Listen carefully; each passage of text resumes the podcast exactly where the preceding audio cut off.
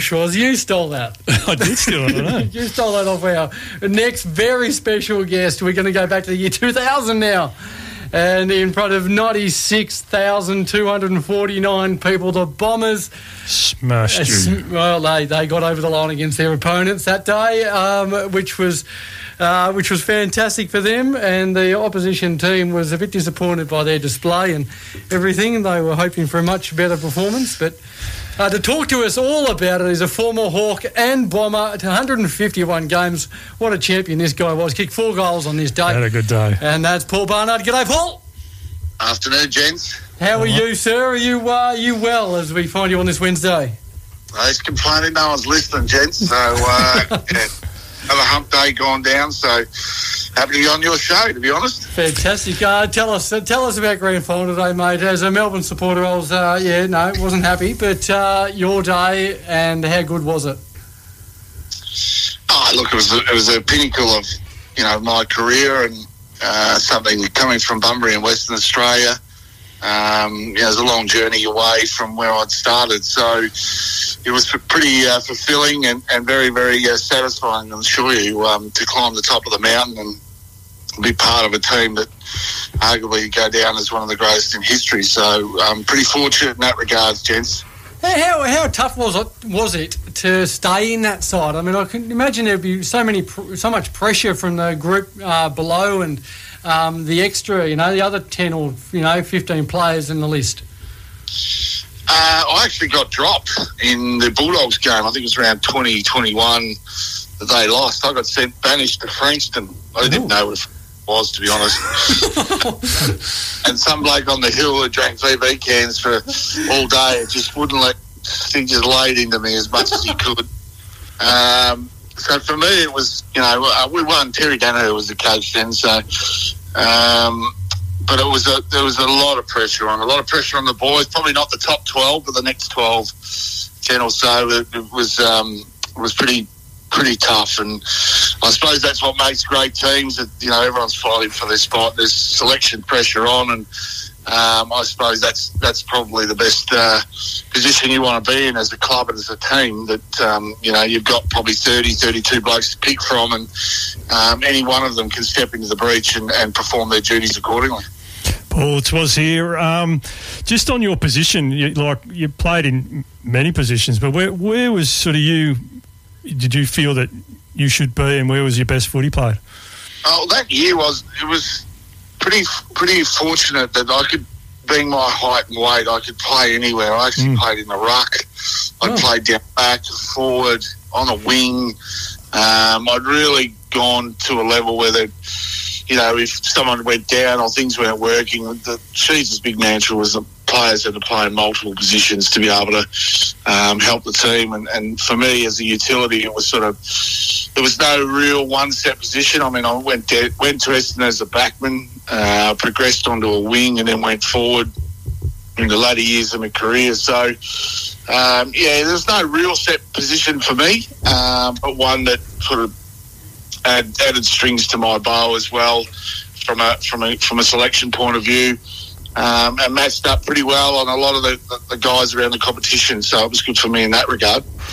And just quickly back to that game at Frankston and the bloke on the hill. Did he know that you could go? Uh, rumour was you you could handle yourself. Uh, he, yeah, he, he was changing gears. I reckon he had 20 cans that day. he was, but he came up with one of the some of the best one-liners, which being a G-rated show, I'm not allowed to say, but You he can. was he was in horrific form and did not let up on me. And I think he was a Melbourne supporter. Was that you, mate? I'm, not, I'm not that clever. I'll be, I'll be honest. Oh, very good. And what about what about uh, what about Sheeds? Um, how was your relationship with him? Um, uh, unique character. Oh, I loved him. I still do. He's he's a he's a great man, Sheed. He's he's got his he, he- the way he goes about a little bit differently sometimes, but he's he's a super positive person, and particularly when he was coaching when coaching young men and young you know alpha males who are trying to make their way in the world. He was certainly good at managing not only the expectations but also the limitations of players. So he was he was good in that regard. He always stuck up for us, um, you know, particularly when we probably didn't deserve it at times. Um, but he was always super, super good to me. And um, for mine, I remember him, you know, when I crossed from Hawthorn to, to Essendon, there's a fair bit of pressure on in the trade that I was part of. Um, and he just said, mate, I've got your back. You just give me everything you've got and get fit and strong and, healthy and, and listen and learn. You're going to be playing with some really good players and, you know, Mercuri and Hird and Fletcher and Lloyd. You're going to be, you know, surrounded by guys who are, um, you know, going to develop you uh, in, both uh, in positionally but also off the field as well. So for mine, he was, you know, he's a man's man, uh, Sheeds, and um, yeah, still loving to death this, to this day. Oh, awesome! And grand that grand final, we just actually just spoke with Nick Maxwell, Nick Maxwell, and he said it was a nice feeling in the last quarter when he when he knew he had it. Um, when did you sort of feel you knew you had it, and, and was that sort of the best part of the game, being able to sort of share a little bit of a, a wink and a smile? Uh, contrary to Ramo, Ramo reckons I did it at my second goal just before half time. I winked. I was about to say. And then I didn't pass him the ball on the fourth goal. He reckons he was wide open, and I just burnt him. But uh, I reckon probably about 15 minutes into the last quarter, um, we were looking at each other. We were 50 odd points up, so probably a bit hard for the, the, the D's to come back from there. And um, yeah, we, we sort of were able to soak it up. Um, you know, we, after the year before, what happened, uh, we certainly uh, we owed our supporters and our members and our sponsors, every people all associated with the club, the staff, uh, we owed them one. So there was a there was a little bit of payback there. Was there a sense before the game of sort of being physical? For for me, I am remembering watching that game. You you you outmuscled them very like from the start. Was there a sort of that in the build up? Uh, well, when you've got uh, pit bulls like uh, Solomon, Johnson, Johnson, Yep. Wallace, uh, Welly, Fletch, Hardwick, who was just an animal. Um, you know, it was not going to be easy a day on the on the, the Melbourne forwards. Um, but we also bat deep through the mid, and you know we're pretty pretty spirited up forward as well. So our team was based, yeah, sure, there was some aggression parts to it, and a lot of it, but but also around um, you know helping each other out. You know, mostly, you know, if you couldn't get to your man, someone would file in to help, and, and you would cut and replace, and, and, and away you go. So there was that trust as well, um, and I think that's you, you see a lot of the modern day teams and the most successful ones that they have that trust and that's familiarity as well. The guys, a group that plays together for a long period of time, you know, three, four, five years as a core group, you, you, you build that uh, year on year. So that's that's not easy for the opposition to crack open. Now, can you just clarify just this thing? I think I heard it from Matthew Lloyd on a podcast uh, earlier this year um, that uh, you guys didn't sing the song after a game throughout that season. Uh, it, I think it was at some stage early in the year. Uh, we had Kevin Bartlett come and talk to us, the great Kevin Bartlett, and he basically said, "You, I don't know why you guys are singing your song. We've been rolling on with a few wins, and he said, you, "You've done nothing. You've done, you've gone nowhere, and you've done nothing with your careers in relation to, to the collective." And he said, "Mate, I wouldn't be celebrating anything. The only time that you guys should be celebrating is when that last day in September when you run out and, and win a grand final. That's probably when you should guys should be singing. So as a team and the leadership group, um, we decided that that was it. Uh, that's something that we would, you know, maybe it was a one percenter, but it was something that steeled us. Um, and from that point on, you know, it was 18, 20 rounds that we, we didn't sing it. So until uh, we did right at the end. with a bit of gusto. Now, I'm a North man, and you, you had a lot of great battles over that time with North, and, and just before you said you sort of had to play everywhere. I think you lined up on, on the duck a few times. What was what was that like? That wasn't my finest hour. Listen, we have to change things up. Only you can go to uh, you can go to Carey. I said, you, you, you're you're effing kidding, are you? He said, well, you know, if you don't want to do it, we'll, we'll put someone else in. So he, uh, I played on him, and he kicked five on me in the first half, including a left foot corkscrew goal of the year from the pocket. She said, "No, that'll do you, champ. You, you can do that." Then he went on to kick five on flat shot. I didn't feel so bad after that. But he was, he was certainly. I think that was the day that Lloydie kicked ten and he kicked ten, um, and it was a it was a it was a really good tussle with North. We had some great uh, stousers with them. They were probably you know as much as we hated Carlton. Um, we we had some really good ding dong battles with North, and you know, kudos and respect to them. There's a lot of guys we bump into around the place now as, as older gents, and the great memories, and you get to talk to them, and um, you know, you, you, you, laugh and you carry on, and they were just like us. But we certainly enjoyed the, the rivalry with the North boys, that's for sure. Oh, fantastic. We're talking to Paul Barnard, the 2000 uh, Premiership player with the Bombers, um, which was amazing. But uh, tell us, you also played State of Origin footy um, in 98. Can you tell us about that, that experience? Yep, um, that was the last of the State of Origins for Western Australia. Um, I, I, was selected to play over there. Uh, my brother actually played in the state games, uh, the WAFL versus SANFL, prior to that. So for the family, it was a it was a terrific weekend away. Um, yeah, it was good to good to. I played a lot of you know junior representative, being from Western Australia. I've been playing with a lot of the guys like Mitchell White, Daddy Southern, and Glenn Jakovich against for and against.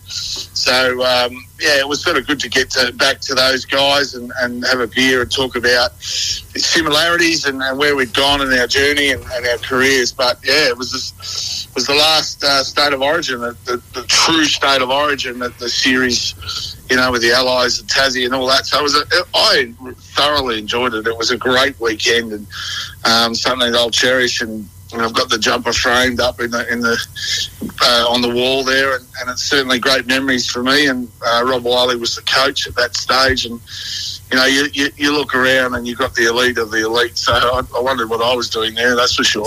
you fitted in quite well. I'm looking at the list at the minute, mate. Who was the best player that uh, on that group, or that, that or who was uh, the one you're look, most looking forward to playing with?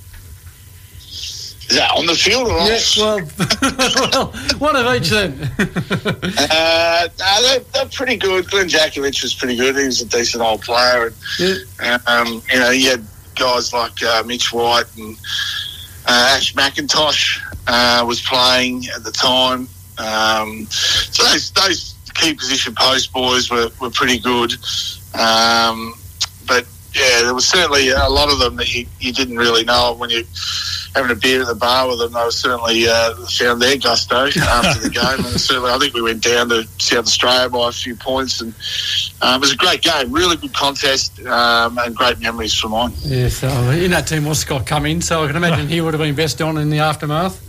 He was leading the charge. He's at one A. That that bloke. no doubt. What are you up to? Uh, what are you up to now? And how are you enjoying footy? Uh, yeah, I've been retired uh, 20 years now. Um, when they had rolls off the tongue, lost 50 this year, earlier this year. So that, that was a reality check for us. But uh, yeah, coaching up at Tatura actually. I've, I've gone into into the country to, to coach and back to my, my, sort of country roots. Um, and I'm thoroughly enjoy coaching the Tatura Bulldogs in the GVL. Um, and, and, getting up there, you know, twice, two, three times a week, and embracing the, the country uh, environment. And we've got some super kids that are learning, and some older blokes that have been there a while that looking look for a change. So for me, it's it's a really good change. Um, I've got my own business in the construction business industry, and uh, playing a bit of golf, not too good, nice. but a bit of golf and kids, and yeah, mate, just just living the dream at the moment. Oh, very sounds good. Very good. And what about the Bombers this year, mate? They've made a pretty good start to the season. Yeah, oh, we're going to find out. We're going to get an audit over the next four weeks, aren't we? Yes. We're, uh, well, we're going to hope the Melbourne beat you this time. Yeah, well, well, we'll see. Yeah, I, I, look, they're a team that's you know, if you, you look at Brad Scott coming in and and overlaying his his game plan, it was always going to take probably you know six to twelve games with a pre-season before that. Um, I think he's done really well with the list um, in relation to you know options. I think at our best we can really you know put a, put the wind up a few top teams. Um, I think we're still an emerging team and, and one that uh, you know you're going to look look fondly on. You've got young, young leaders like Merrett and McGrath that are out there. And you look at Redman and um, who they brought in as well.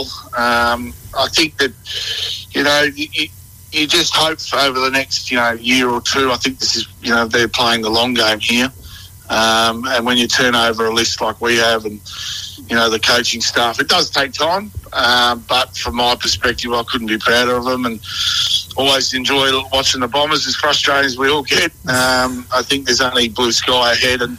I think the Bomber faithful should uh, enjoy the ride over the next, you know, three to five years. I think so. I think you, you, you finally settled down. Was it frustrating over the summer with all the mess that was happening with the club and, you know, who was in charge and, you know, all the changing of coaches and all that? Was it a bit frustrating as a past player? Nah, not really. I mean, when you're involved with footy clubs, there's always something going on, isn't there? Um, I think, I think, you know, change for the, change is good. You embrace change. I think, um, the, the guys that are the leaders that have come in now to the club have certainly going to you look at um, the president and Vozzo, the CEO, and Brad, and I think these guys will take us in a direction that's you know going to be a little bit different to what we're normally used to over the last you know 10, 15 years, and hopefully for those long suffering bomber supporters we can get back to the, the top where uh, we had been and, and, especially when you went into the club as a young bloke you, you know that was demanded of you the success and heritage and tradition of the club and where they've been. But I think there's a lot of pressure on this group. I think that some of it's unwarranted. I think um, you know a lot of these young guys like Martin and Co. They won't they won't care really too much what's going on. They're just out there to play footy, and you know you can see them developing. And uh, you look at the young Durham on a wing; he's just absolutely flying at the moment. I'm enjoying watching him.